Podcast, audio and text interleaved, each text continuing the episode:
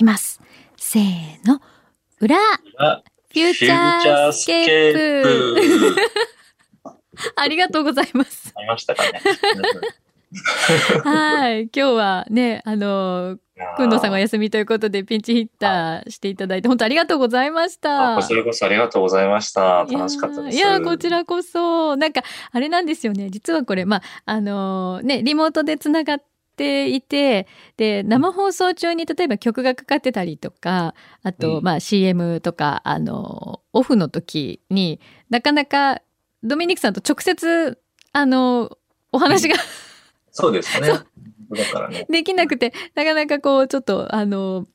お伝えすることが不十分だったかなと思ってちょっと申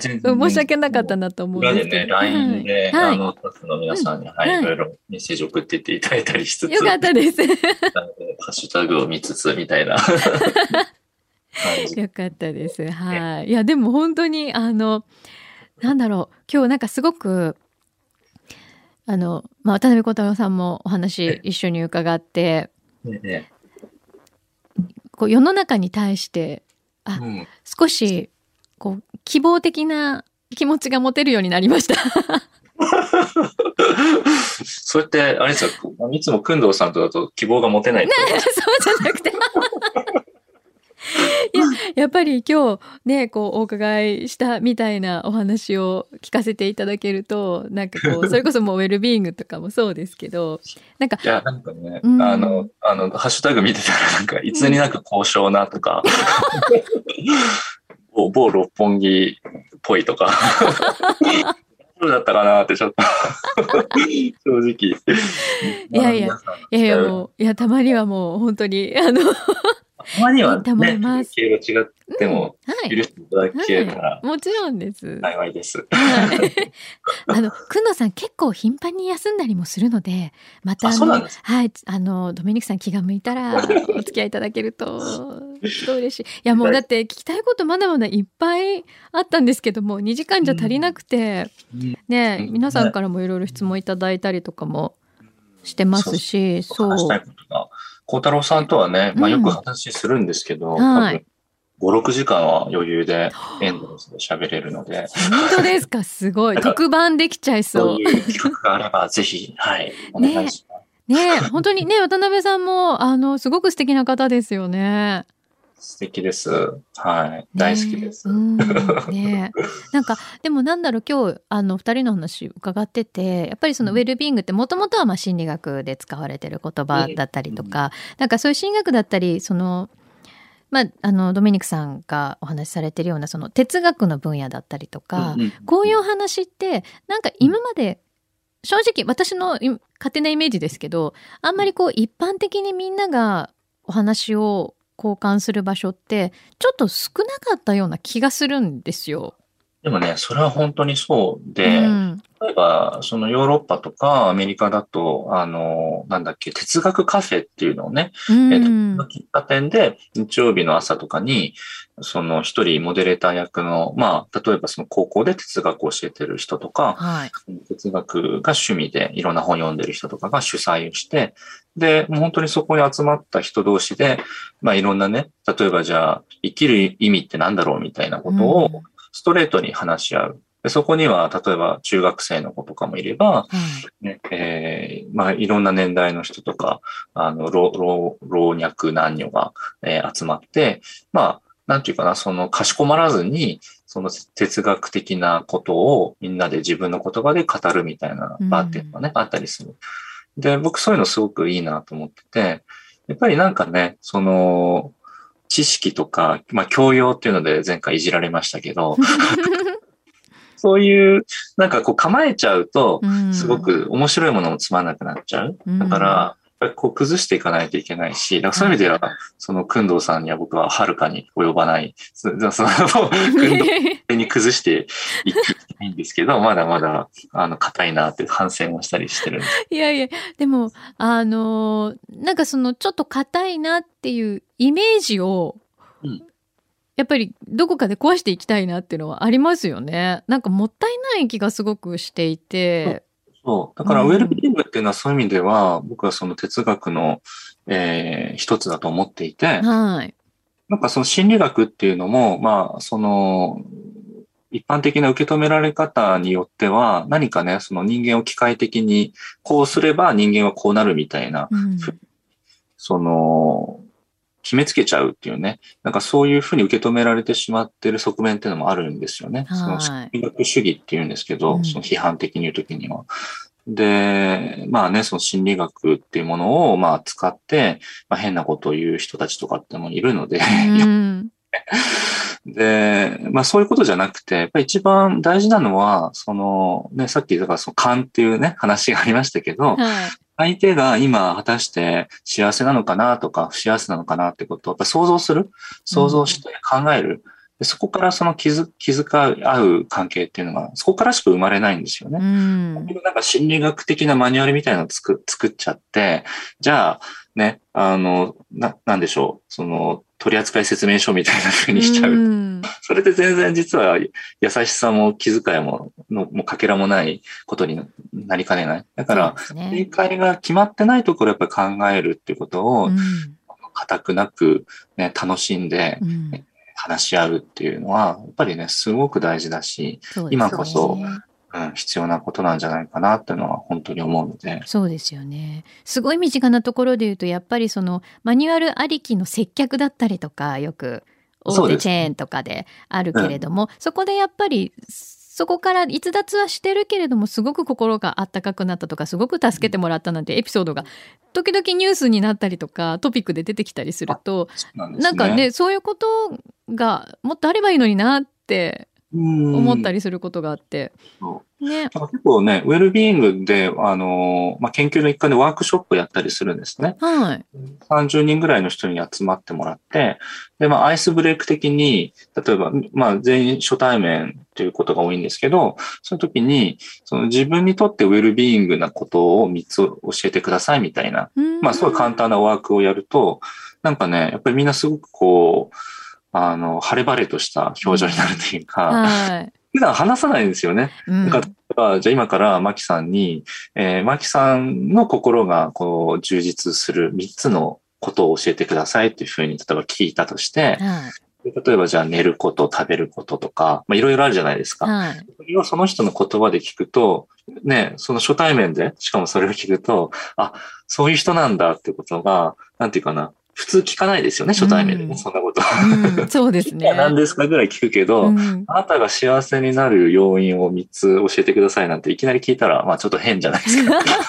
なんか、でもそれって、ご趣味は何ですかって聞くよりも、なんかよっぽど近くなれそうですよね。本当にそうなんですよ。ね、で、まあ3つっていうのは、まあそのぐらいにしとかないとキリがないから、3つにしてるんだけど、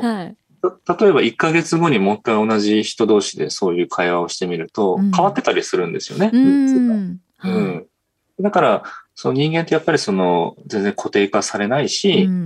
ね、その人の心のありようっていうのは変わっていくし、それでいいんだっていうことをやっぱりもっともっとみんなで共有した方が楽になるし、楽しく生きていけるんじゃないかななんて思ってますよね。そうですね。なんかどうでしょう、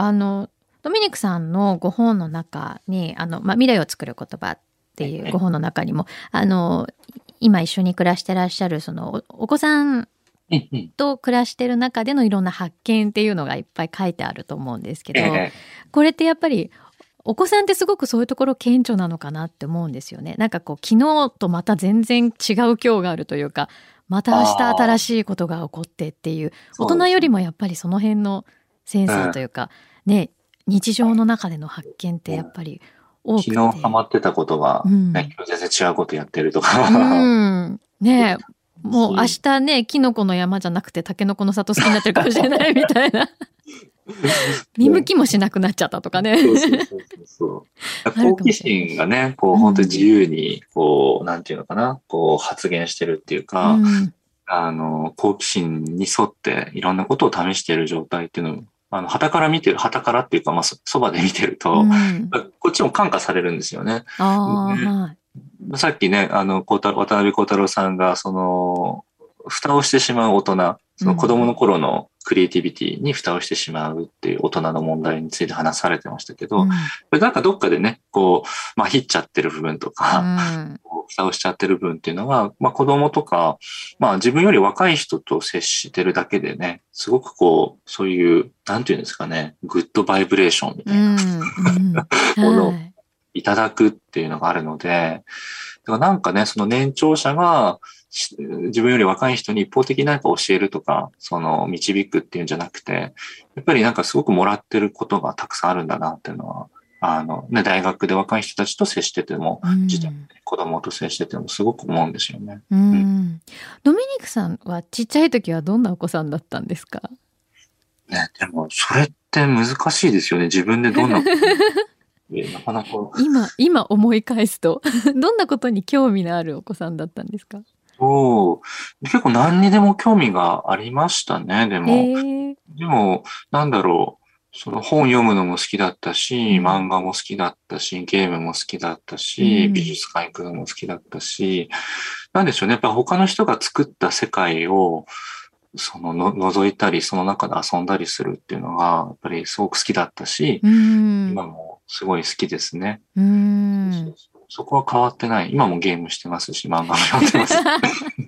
それ聞くとなんかちょっと安心します。いや、もうだって、うちの大学だとね、そのゲームをちゃんと研究する人もいますし、漫画の講義もありますし、サブカルの講義もすごい人気の講義がありますし、そう、なんかそう芸術は高尚なものであるっていうのは、もう全然古い考え方ですよ。そうですね。その辺のね、もうイメージもやっぱり一般的にもどんどん変えていきたいなって感じしますね。そっか。あれ、裏宛てのメールっていうのは、ドミニクさんに届いてたりします？なんかもし興味があるものがあれば、ちょっとピックアップしていただいてもいいかなと思うんですけど。せっかくいただいているので、ラジオネーム、ややみんさん。前回ゲストでいらした際、匂いの話から分かりえなさまで、広く深く面白く心に染みる話、とても感銘を受けました。ありがとうございます。そう言っていただいて。で、あとあれですね。そうだ、アーティストスポークンの話をしてました。そうそう。ドミニクさんもアーティストスポークン。その時初めてたんですけど、実は、で告白しますけど、3回やって、その後ずっとサボってて。あれ全然できてない。アーティストスポークンって、くんどさんもやってるって言ってたんですけど、自由更新制なんですね。いわゆるこう、自由更新制で。すごく催促が来たりとか、っていうことではなくても、自由に好きな時に好きなだけ更新すればいいんですね。で、一回だけ催促のメールいただいてたんですけど、ちょっと忙しい時期だったので見逃してしまって、今に至るということなんですけど、でも聞いてくださってありがとうございます。ラジオでもね、アーティストも。で、なんかこれも本当、ラジオっていうね、この放送っていう枠でできることと、あと個人で発信することって、やっぱりね、それぞれがあると思うんですよね。だからなんかそれがこう混在している現代ってすごく面白い時代だなっての思うので、ね、インターネットとラジオも、なんていうかな、こう一緒に使っていけるといいなっていう、ました。そうですね。あれですか、アーティストスポークなのかな、今もし、例えばドミニクさんのお話をどこかで大学以外で自由に聞ける場所っていうと、あとは YouTube とかで YouTube とかトークされてるのとかが、時々上がってますよね。他の方となんかね、別にされたりとか、個人でやってるのはそうですね。今は僕だけなんだけど更新してない。じゃあいつか聞けるかなって皆さん思いながら楽しみにせずに待っていただけたら。そうですね。気長に。そうですね。ね。感じですかね。はい。ね。いや、でも本当にね、こんなに長いことお付き合いいただいて。いえ。ありがとうございます。そうです。ね。また。工藤さんは来週から戻られるんですか？多分。戻ってくるよね。大丈夫？はい。戻ってくるみたいです。なんかね、本当ツイッター見てると、すごく普通に終わったことが逆にこの番組的には異常事態みたいな。そうなんです。いや、最近ね、本当くんどうさんわざとね、後ろ尻切れにしたりとか、何か。そうですね。上級技ですね、それはね。そうです。ちょっと確信犯的にね、やるんですよ。うん。あともうとにかく自由に喋ってるんで、時間を本当に忘れてる時あるんです。はい。全く時計を見ていないので。それを全部マキさんが回収するっていうことをやってるんですね。はい、基本的にはそうですね。もうでも最近しきれない部分が多いので、もうそのまま放置してる場合が結構あります。まあいっかみたいな。すごい。いやいやいや。勉強になります。とんでもない。でまたぜひ。はい、番組にも参加していただけるととっても嬉しいです。あと、あれだ、ドミニクさん、ご本もね、出されてますけど、なんか新しいの出ますよね。ありがとうございます。はい、さっき言おうと思って忘れちゃったんです。ごめんなさい。来週の金曜日8月20日に、はい、今度はね、さっきその発酵文学研究会の話してたんですけど、はい、今度は、このコモンズとしての日本近代文学っていう、日本近代文学集を、編みました。はい、編集しました。はい。これ青空文庫って皆さん知ってますよね。ネット上で著作権の切れた、日本の近代文学作品が、まあ、すごくたくさん膨大な量、アーカイブされてるサイトがあるんですけど、はい、ここから21編、21の作品を、選ばせていただいて、はい、できる限りそれを収録しつつ、それぞれの作品に、僕が、その作品に応答するような文章を書いて、一冊の本にしたっていう、そんなものになります。なので、はい、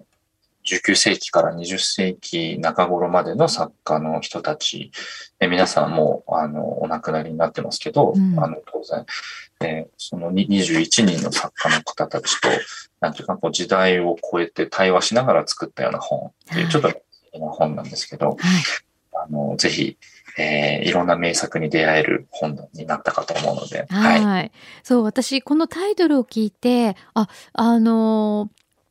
こういう視点っていうのはどこからなのかなって思ったら、さっき渡辺さんとのお話で、そのね、秘密結社がそうです、ね、あるというお話を伺って、あ、なるほど、そっか、そこで文学っていう視点もここにあるんだなって。結構ね、今、巣ごもり生活に、ね、なってる人も増えてきてると思いますし、はい、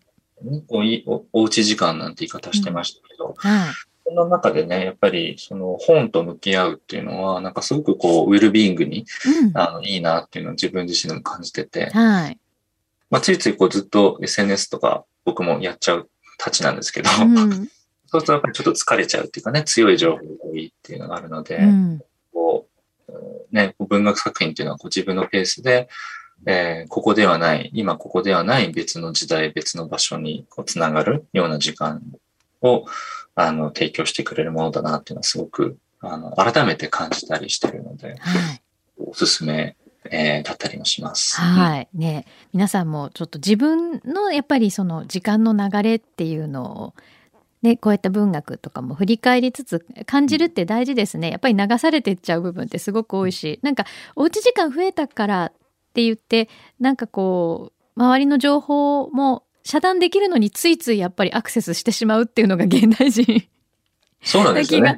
しますよね。だからそこをやっぱりちょっと流れ変えるだけでも随分ね、うん、気持ち的にも軽くなったりとかちょっと暖かくなったりとかもしそうですよね。うん、いや本当にそうなんですよ、うんね、私もついつい SNS とかやっぱ見ちゃうのでなんかちょっと流れ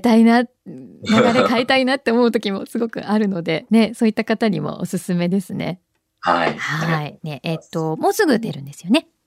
来週8月20日に、はい、個展に並ぶ予定です。はい。わかりました。ぜひ皆さんお手に取ってみてください。いやー、どうもありがとうございました。今日は裏もお付き合いいただいて。ね、すごい楽しい時間でした。またじゃあ、くんどうさんがいるときにもぜひ来てください。ありがとうございます。はい。はい。どうもありがとうございました。ドミニク・チェンさんでした。